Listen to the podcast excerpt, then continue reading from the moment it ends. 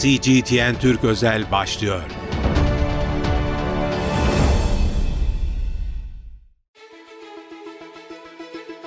CGTN Türk özel yayınından merhaba. Ben İlkay Akkaya. Yeni bir gündemle karşınızdayız.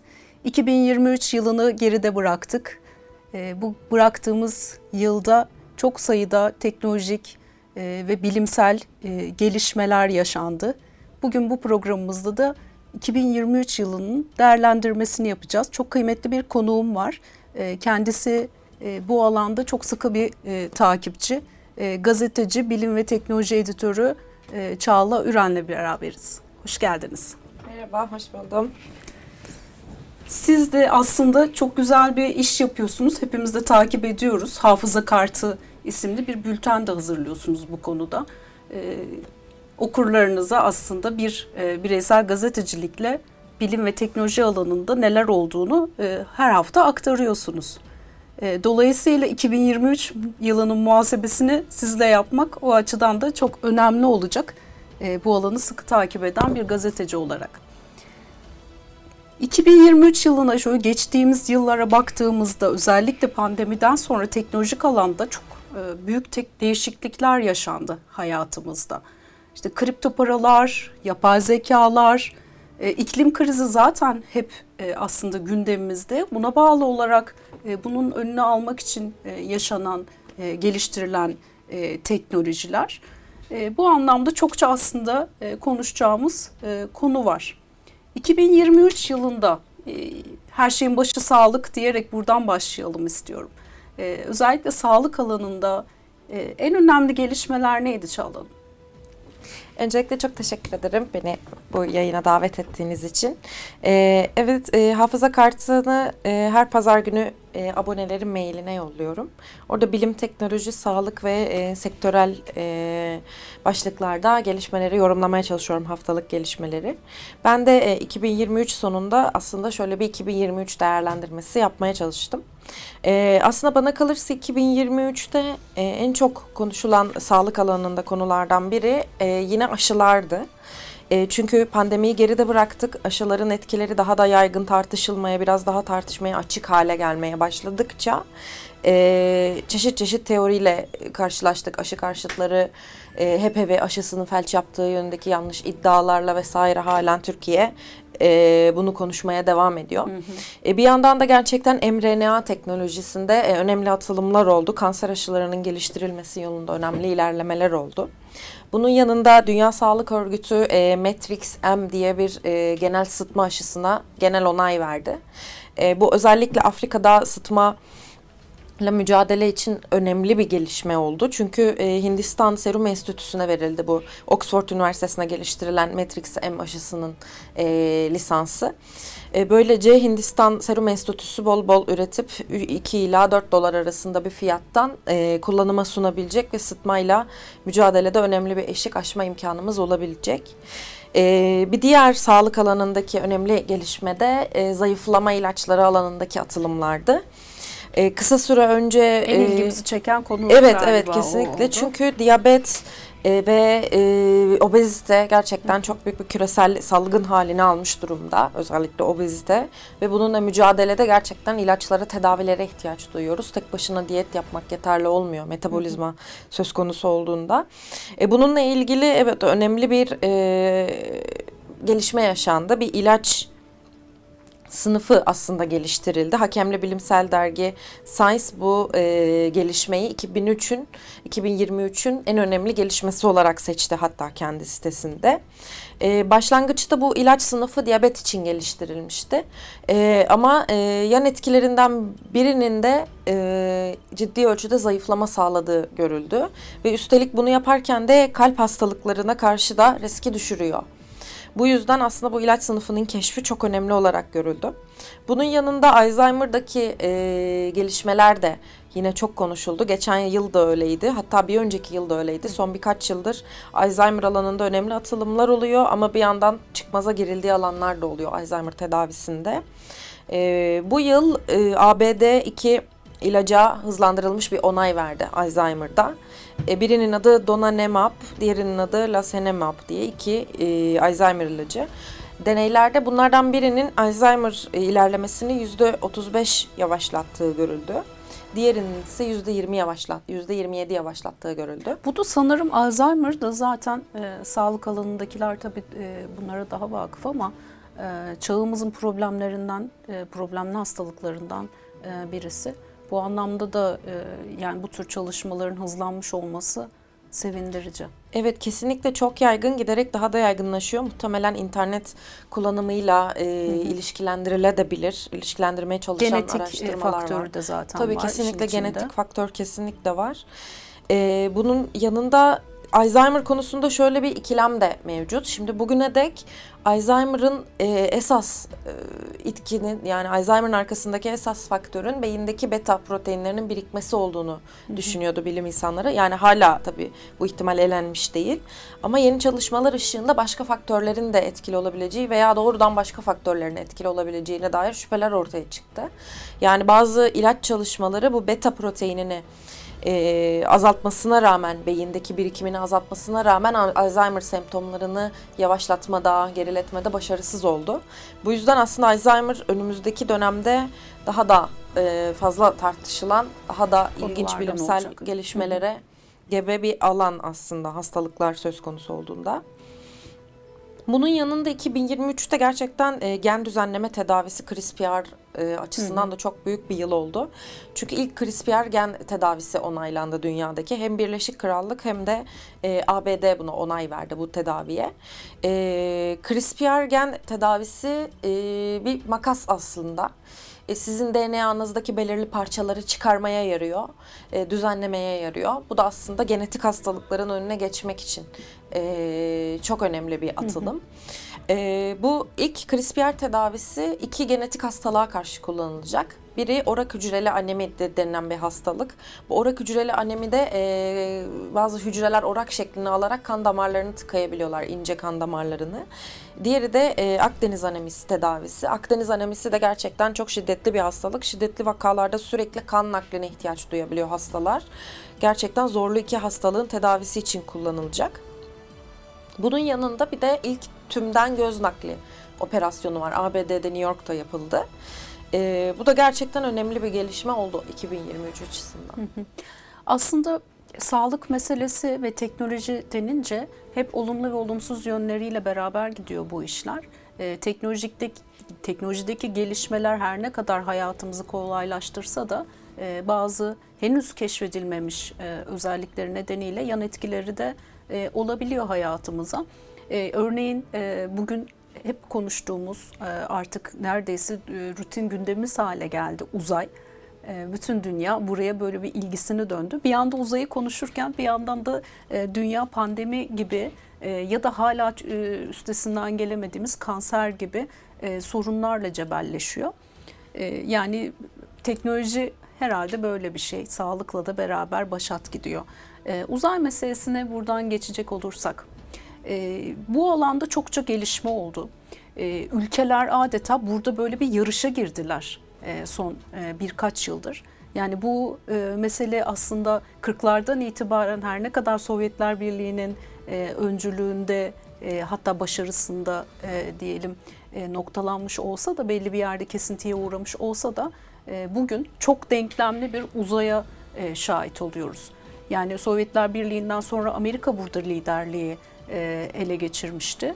E, ancak e, sanırım 90'lardan itibaren burada bir yavaşlama söz konusu oldu. Sanırım e, bunlar da ekonomilerle e, orantılı gidiyor. Ama bugün e, özellikle teknolojideki gelişmelerle birlikte ve dünyadaki herhalde e, dünyadaki çok kutupluluğa kayışla beraber e, çok kutupluluğu uzayda da görüyoruz.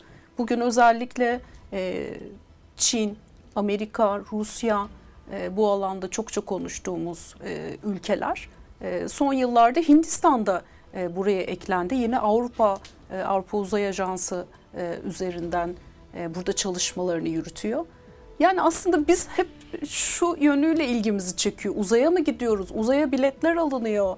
E, yerinizi ayırtın e, diye konuşuyoruz. Neler oluyor? Yani bu 2023 yılında e, uzayda neler yaşadık?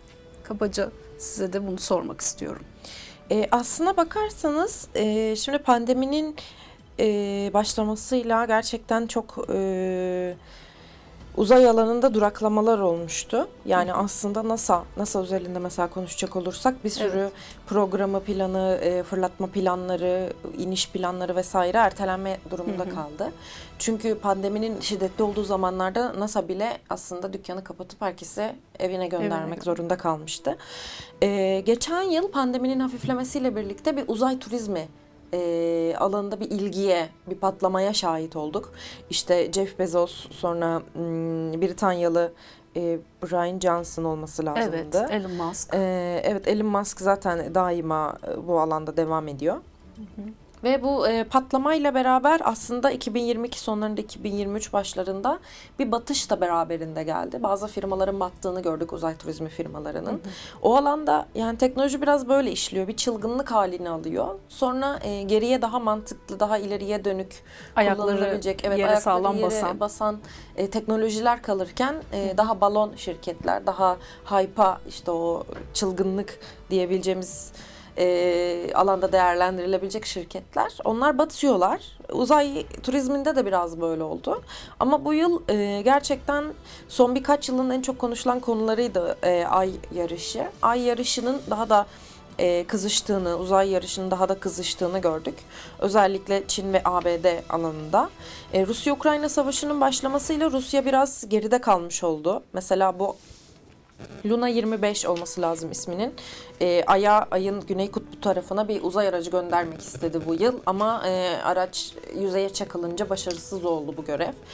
E, hal böyle olunca biraz e, gerilemiş oldu. Aynı zamanda Uluslararası Uzay İstasyonu'nda NASA ile ortak çalışıyorlar. Bir yandan kendi uzay istasyonunu da kurmak istiyoruz ya ama henüz böyle bir gücü var mı bilmiyoruz. Bir yandan Çin'le görüşüyor. Çin'le ortak seferler yapma planları var vesaire. Ee, daha çok aslında evet Çin, ABD ve Hindistan arasında geçti 2023'teki uzay yarışı. Hindistan özellikle çok başarılı bir e, adıma imza attı ve e, Chandrayaan 3 adlı bir uzay keşif aracını ayın güney kutbu yakınlarına indirdi. Bunu yapan ilk ülke oldu. Genel olarak aya iniş yapan da e, ABD, e, eski Sovyetler Birliği ve Çin'den sonra dördüncü ülke oldu. Gerçekten e, ve orada mag, manganez, silikon, oksijen, sülfür vesaire gibi maddeler keşfederek de ay araştırmalarına önemli bir şey sağladılar, zemin sağladılar. Çin de benzer şekilde e, ayın haritalandırılmasını gerçekleştirdi. Evet. Chang'e I-5 e, uzay aracılığıyla. Ayı haritalamaya devam ediyor. Buradaki keşiflerine devam ediyor. Hı hı. En son e, ilk metan güdümlü e, roketini hı hı. fırlattı Çin. E, o da ilklerden birisi. Uzay istasyonu da aslında Çin'in epey evet. faaliyete geçmiş durumda son iki yıldır. E, ve işte bunun yanında bir de şöyle bir şey oldu. Ayda bir madencilik e, evet. yarışı var aslında bir yandan. Şimdi normalde Birleşmiş Milletler anlaşmaları hiçbir ülkenin ayda egemenlik iddia edemeyeceğini söylüyor. E, ama özel şirketleri kapsayan bir yasa yok. Özel şirketlerin burada bir yasada boşluk var. Zaten Elon Musk falan da genelde bu boşluklardan yararlanıyor. Evet. Yani mesela nasıl e, binlerce uyduyu yörüngeye gönderip orada bir kirlilik yaratıyor tartışmaları var. Gözlemleri engelliyor tartışmaları var. Yani kafasına göre bunu nasıl yapabiliyor sorusunun cevabı aslında yasalardaki boşluklar. Çünkü uzay çok yeni bir alan ve bu boşluklardan yararlanan özel şirketleri e, ayda özellikle daha sık duymaya başlayabiliriz. Ama hem Çin hem de ABD, NASA e, aydaki madenlerle ilgili çalışmalarını yoğunlaştırmış durumda. E, örneğin NASA aydaki altınlara göz diktiği söyleniyor. E, bununla ilgili Ay hem sonraki uzay keşiflerinin e, bir kapısını aralama görevi görüyor burada. Çünkü ayda belli bir üs kurmayı hem Çin hem de ABD çok istiyor. NASA bu doğrultuda Orion uzay aracını fırlattı bu yıl. E, Artemis 1 ilk göreviyle. E, bunun yanında Çin de ilk e, ayda üs kurmayı tartıştığı ilk konferansı gerçekleştirdi yine bu yıl. E, yani bu alandaki rekabet giderek kızışırken aslında Çin'de birden e, ayda birden farklı ülkenin üssünün kurulduğunu da görebiliriz. Hı hı. Bu üslerde genelde buradan Mars'a göndermek insanları veya uzay araçlarını. Ay böyle bir hem durak olarak konumlandırılıyor hem de e, bu uzay araçlarına gerekli olabilecek yakıtı sağlamak işte. içinde ayda oksijen bulma çalışmaları, su bulma çalışmaları devam ediyor. Zaten su olduğu biliniyor ayda.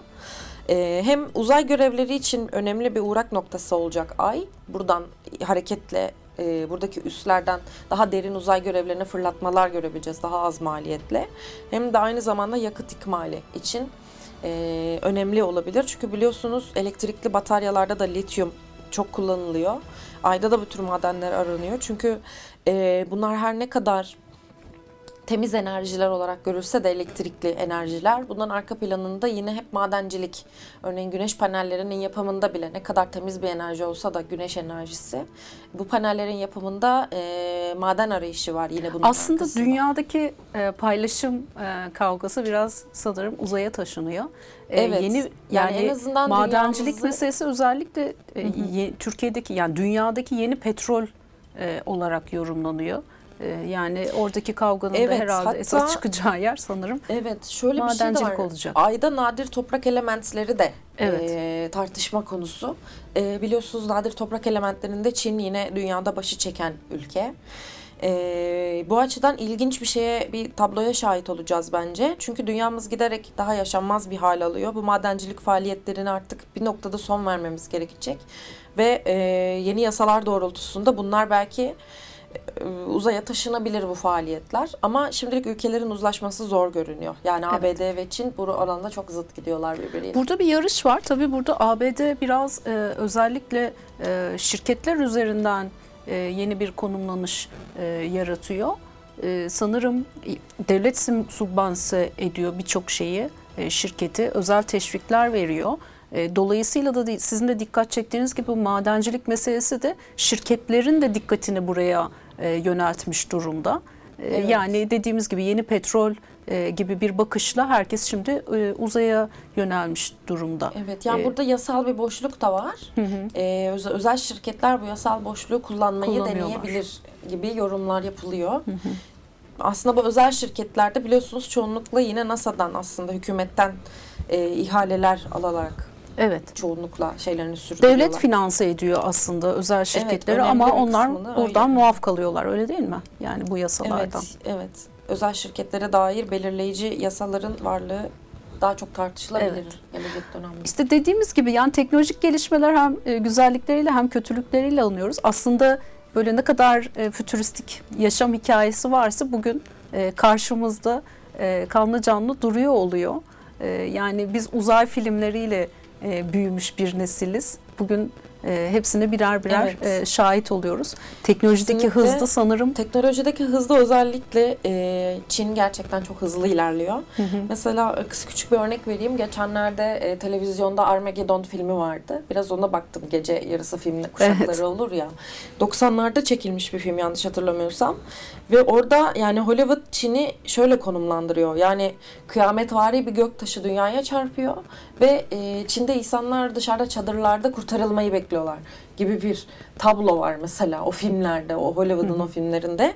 Ama bugün baktığımızda çok daha farklı bir tablo. Çin uzayda giderek güç haline geldik. Rusya ise Sovyetler döneminde kazandığı o gücü e, biraz yitiriyor gibi bir durum var. evet Yani Hindistan'da özellikle öne çıkan bir aktör. ABD, Hindistan ve Çin önemli aktörler şu an. yani dediğimiz gibi dünyadaki çok kutupluluğa gidiş sanırım kendisini uzayda da e, evet, gösterecek. kesinlikle. Yine teknolojik gelişmeler deyince şimdi son günlerin en çok ilgi çeken, en çok konuştuğumuz konusu yapay zeka. Bir anda hayatımıza girdi. Ee, ne ve ne olduğunu da açıkçası henüz anlayamadık. Bir gece birden kendimizi böyle 80'lerdeki e, fotoğraflarımızı 80'lere benzettiğimiz e, bir halde bulduk. Bir gün e, ChatGPT'ye bir şeyler sorduk, o bize yanıtlar verdi. Ama açıkçası hala e, yani bu işin büyüklüğünü anlayabilmiş durumda değiliz. Yani ne oluyor bu yapay zekada? Yani aslında ben bunları hepsini biraz pandeminin de etkisi olarak görüyorum. Pandemi çok yıkıcı bir süreçti tabii ki. Bir sürü insanın ölümüne yol açtı. Ekonomilerin durma noktasına getirdi. Ama yani her felaket e, felaket bütün felaketler için genelleme yapamayız belki ama pandeminin bir yandan teknolojik ve çevresel açıdan ilerlemelere şahit olduğunu da gördük pandemi sayesinde. Hem mesela hava kirliliğinin azalması bize önemli bir dersti. Hepimiz evlere tıkılıp sanayide Evet. durduğumuzda. E, bir yandan da gerçekten hem kripto paralarda hem de yapay zeka, üretken yapay zeka dediğimiz e, alanda e, çok büyük atılımlara, ilerlemelere sahne olduğu post pandemi dönemi. E, bu üretken yapay zeka bağlamında aslında yapay zeka en çok konuşuluyor. Bu üretken yapay zeka bizim bizzat bu programlara girip e, belli komutlar vererek, yazılı komutlar oluyor çoğunlukla. E, bunların karşısında e, belirli ürünler alabildiğimiz, işte ChatGPT'ye soru sorup cevap alabildiğimiz ya da işte Midjourney'e girip komut verip e, görsel alabildiğimiz, işte videoları hareketlendirebildiğimiz ya da görsel girip bunu video şeklinde alabildiğimiz vesaire bütün bu programları üretken yapay zeka deniyor. Aslına bakarsanız e, yapay zekanın sadece üretken yapay zeka alanında değil yani tüm alanlarda çok önemli gelişmeler oldu. Mesela Tesla'nın insansız robotu çok tartışıldı bu yıl. E, bir yandan şöyle de bir şey var. Google'ın yan şirketi DeepMind'ın geliştirdiği sağlık alanında önemli atılımlara gebe programlar var. Yapay zeka programları. Hayatın bütününü etkiliyor aslında. Yani bunlar aslında bizim vücudumuzdaki bütün amino asitlerin haritasını, yapılarını vesaire çıkarabilen programlar var. Yani çok bilim kurgusal bir gelişmeye gebe yapay zeka alanı. Ama tabii biz kullanıcı odaklı yaşadığımız için kullanıcılar ve e, elektronik tüketiciler olarak e, üretken yapay zeka için çok e, büyük atılımlar oldu ve iyi paralar da kazandı şirketler buralardan. OpenAI başta olmak üzere. E, ben şöyle görüyorum. Evet o OpenAI meselesi de e, çok çok konuşuldu. Yani oradan da ayrı bir gündem çıktı. Evet, Time evet, hatta oranın CEO'sunu ka- kapak yapacağı kadar e, gündeme oturdu ve e, bizim kendi gündemimizde oldu. Ne orada ne oldu? Neydi kavga? Yani kavga neydi aslında bilmiyoruz ama e, Sam Altman işte OpenAI CEO'suna dair e, ona yönelik bir itibar suikastı gibi bir girişim olduğunu düşünüyor çoğu yorumcu. Çünkü e, ilk başta Sam Altman görevden alındı. 5-6 günlük bir süreçti yanlış hatırlamıyorsam. Hatta Evet. 5 günlük. Sonra geri alındı göreve. Biraz Microsoft'un ve OpenAI çalışanlarının kurduğu baskıyla. E, ilk başta şundan O şüphelendik. da hatta belki de ilk denebilecek meselelerden birisi. Yani bu kadar büyük ölçekli bir teknoloji şirketi dünyaya yön veren Evet. neredeyse çalışanları aslında Evet. e, biraz ayaklanarak CEO'sunu Evet. geri getirdi. O da ilginç bir deneyim oldu. Yani şu açısından. açıdan da aslında OpenAI'ın, şimdi OpenAI 2000 kaçta hatırlamıyorum, 2015 olabilir. Ee, kar amacı gütmeyen bir kuruluş olarak Evet. kuruluyor. Aslında e, böyle olunca insanlar e, çok daha çalışanları bildiğimiz kurumsal şirket yani Microsoft çalışanlarına kıyasla daha çok söz hakkı görüyorlar kendilerinde. Çünkü bu şirketin kuruluşu bu şekildeydi. Toplum yararına. Evet toplum Kar yararına bir yok. şirket kuruluş, kuruluştu. Daha sonra Elon Musk işte ayrılıyor şirketten o da kurucuları arasında. Sonra kar amacı güden bir kuruluşa dönüştürüyorlar OpenAI'yı. Ee, hal böyle olunca ortada bir karışıklık oluyor. Yani mesela e, Sam Altman çok öne çıktı OpenAI'da. Microsoft'la e, milyar dolarlık anlaşmalara imza attı. E, ChatGPT'nin yayınlanmasına, piyasaya açılmasına öncülük etti. Yani para kazanır hale getirdi şirketi ama şirketin kurumsal olarak bunu yani Sam Altman'a bu kamuoyundaki rolünü e, kurumsal olarak da verebilecek bir yapısı yoktu. Yani hala kar amacı gütmeyen kuruluş tan kalan e, kurumlar, yapılar, yönetim kurulu üyeleri vesaire vardı şirkette. Hal böyle olunca Sam Altman'ın gücü sembolikti orada. Yani ismi çok öne çıkıyor. Devlet toplantıları, hükümetler arası gizli toplantılara katılıyor vesaire vesaire. Ama Mark Zuckerberg gibi şey değil. Şirketin tek adamı değil. Çünkü yasal zemini var şirketin. Kar amacı gütmeyen bir kurum olduğu için. Şirketin üzerinde doğru söz hakkı bile yok. Hani burada hissesi bile olmadığını öğrendik hatta biz bu süreçte. Hatta Hal hisse almak olunca- için mi yapıyor bile yorumlar Ee, yapıldı. Hal, hal böyle olunca harcanabilir gör- gördüler muhtemelen. Yani daha kolay harcanabilir Evet. gördü muhtemelen yönetim kurulu üyeleri. Ee, biz ilk başta hani OpenAI gizli bir makine mi geliştiriyor? Bu kriz oradan mı patladı? Ya da ne bileyim bir güvenlik açığı var. Sam Altman bunun üstünü mü örtmeye çalışıyor? Falan gibi konuşmalar oldu. Ama aslında böyle görünmüyor tablo. Çünkü eee Sam Altman'a cevap doğuracak şekilde ona böyle bir güvenmiyoruz deyip kenara çekilecek şekilde bir açıklama yaptılar. E, bence böyle olsaydı mesela Sam Altman'ın CTO'su olarak çalışan bir kişi vardı. Mesela güvenlikten sorumlu bir kişi aslında bu. Ama mesela onu CEO yapmaya kalktılar Sam Altman yerine. Madem bir güvenlik açığı vardı neden kadronun tamamına kesilmedi bunun bileti de sadece Sam Altman'a kesildi.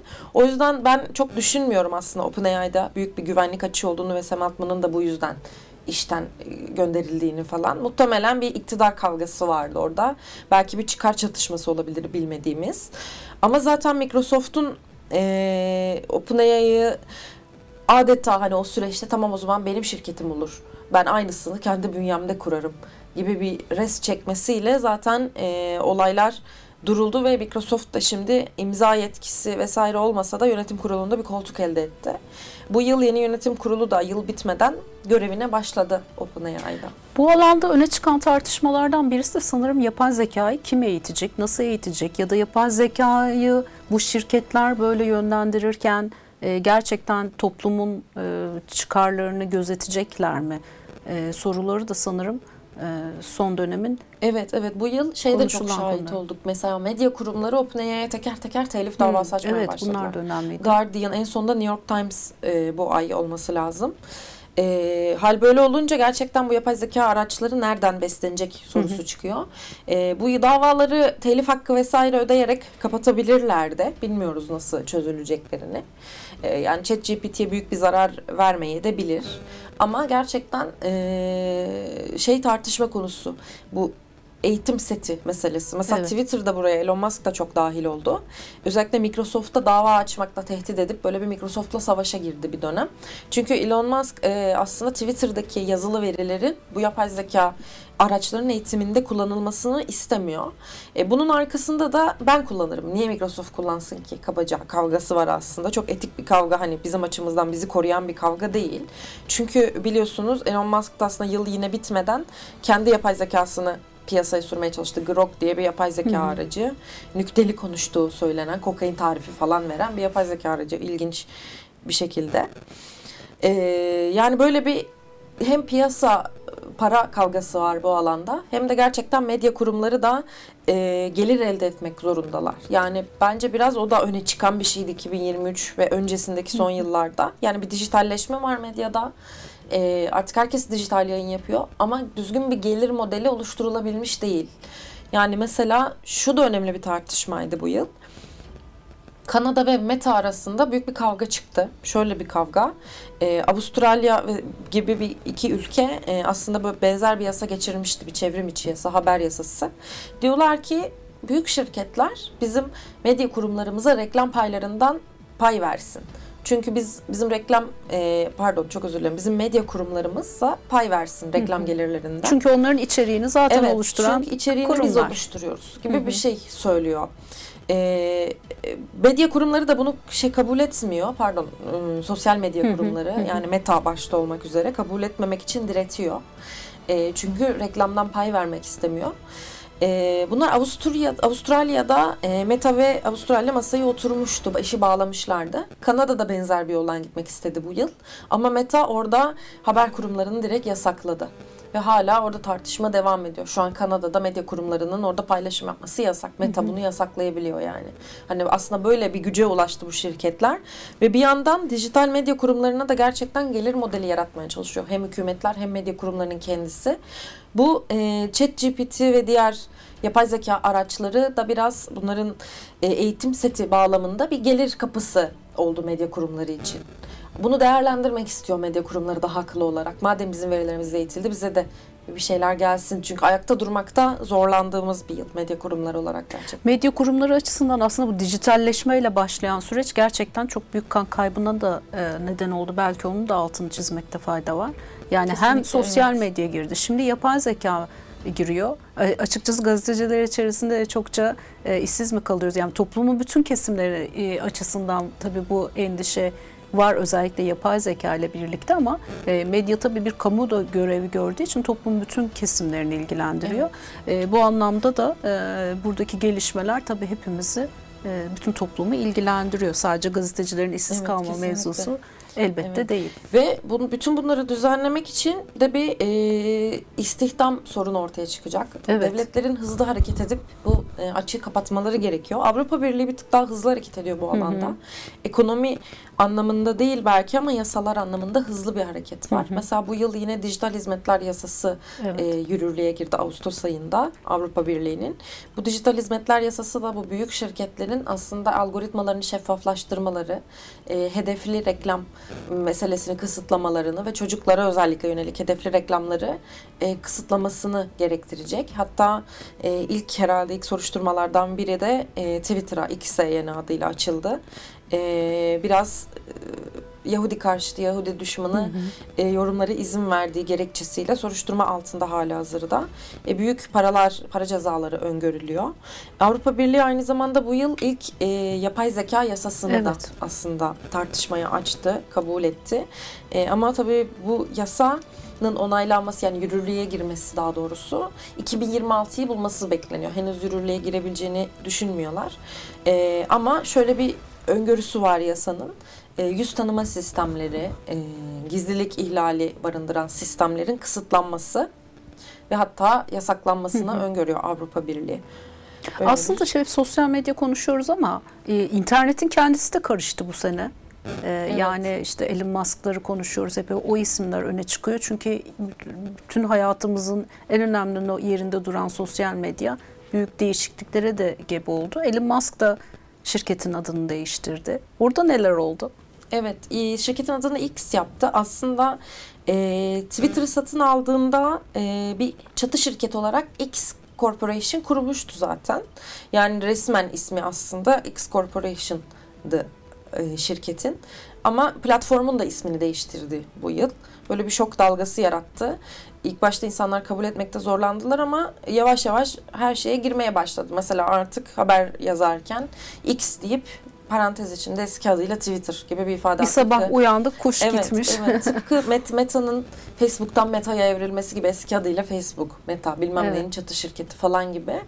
Ee, uyum sağlıyoruz, kolay benimsiyoruz aslında. Ee, ya Twitter kendi kendine bir mm, düşüş dayatıyor değeri anlamında ama gidecek başka yerimiz de yok. Elon Musk da bence buna güveniyor.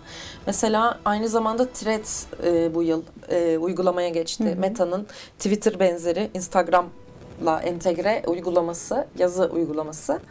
E, yani Zuckerberg 1 milyar kullanıcıya ulaşabileceğine inanıyor Threads'in. Ama aslında ilk veriler e, hızla düştüğünü gösteriyor Threads kullanımının ilk haftanın İlk çıktığı gün hepimiz kayıt olduk ama sonra Evet. bir oradan ilgimizi Yani geri çektik. şöyle güzel bir şey yaptılar. Ee, akıllıca bir şey denediler ve Instagram'a entegre kurdular burayı. Çünkü Instagram'dan bağımsız kursalardı o yankıyı da uyandıramazdı. Ama Instagram direkt size her şeyinizi de buraya da taşımak ister misiniz seçeneği sunduğu için herkes evet niye olmasın bir deneyelim mi daha kolay dediler. Ee, ama hal böyle olunca da e, gerçek zamanla hani uygulamada geçirdiğimiz zaman vesaire açısından da çok ciddi bir düşüşe sahne oldu. Hemen kayıt o kayıt bombardımanın ardından. Ee, Musk da bence biraz buna güveniyor gidecek yerimiz olmamasına ve hatta Paralı Twitter'ı- yaptı. Evet paralı yaptı ama aynı zamanda şöyle de bir şey yaptı.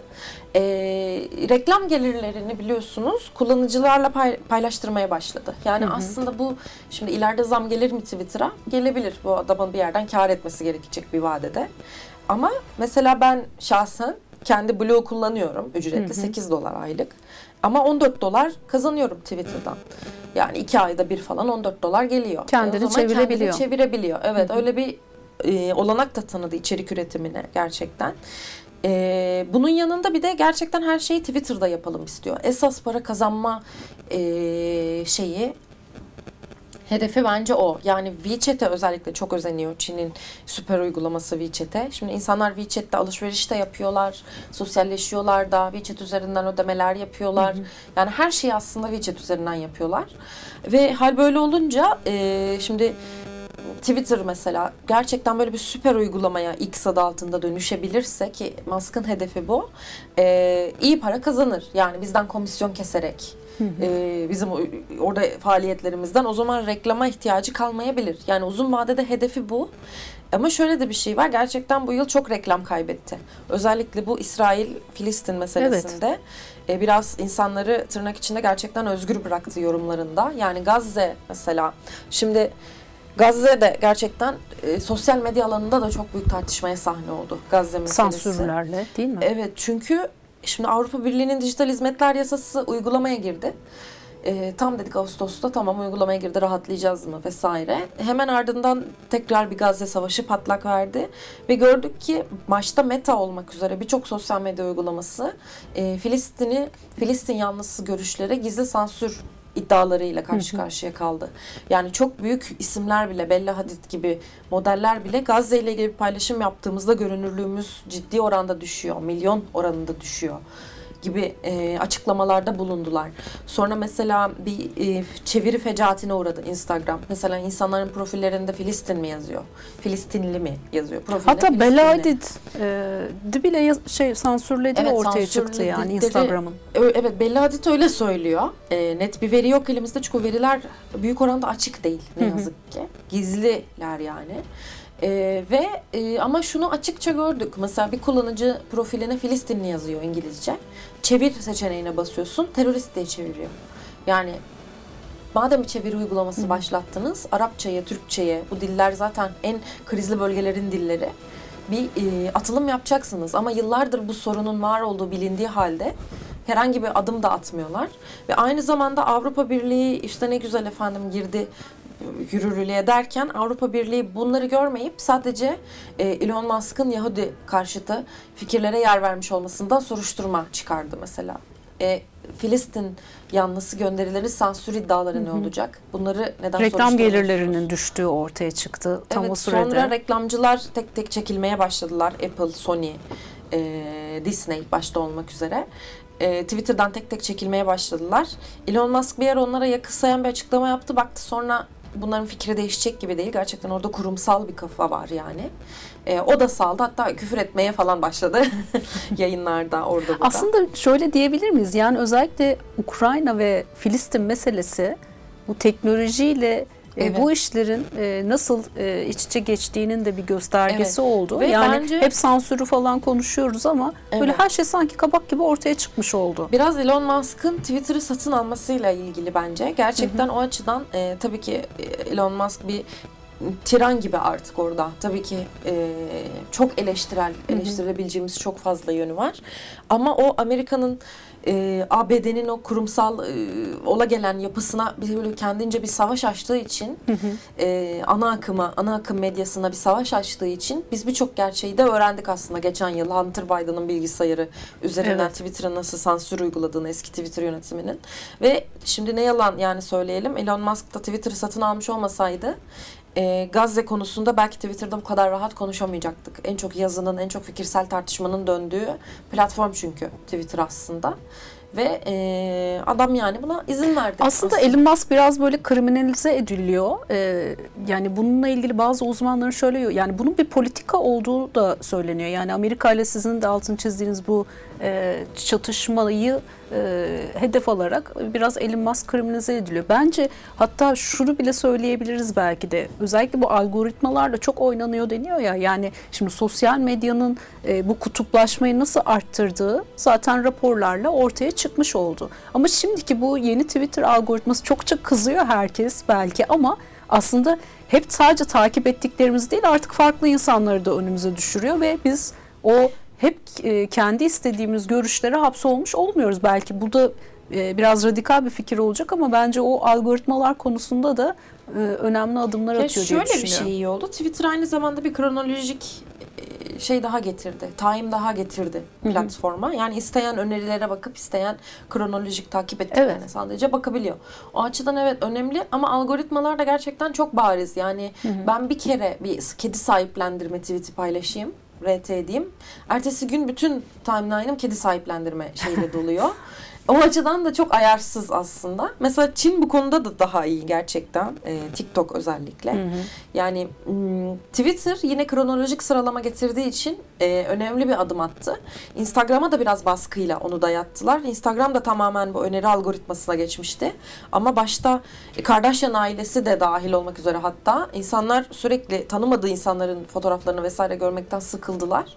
Zaten Reels'larda onları görebiliyoruz. Bize geri getir arkadaşlarımızı gibi bir baskı yaptılar Instagram'a.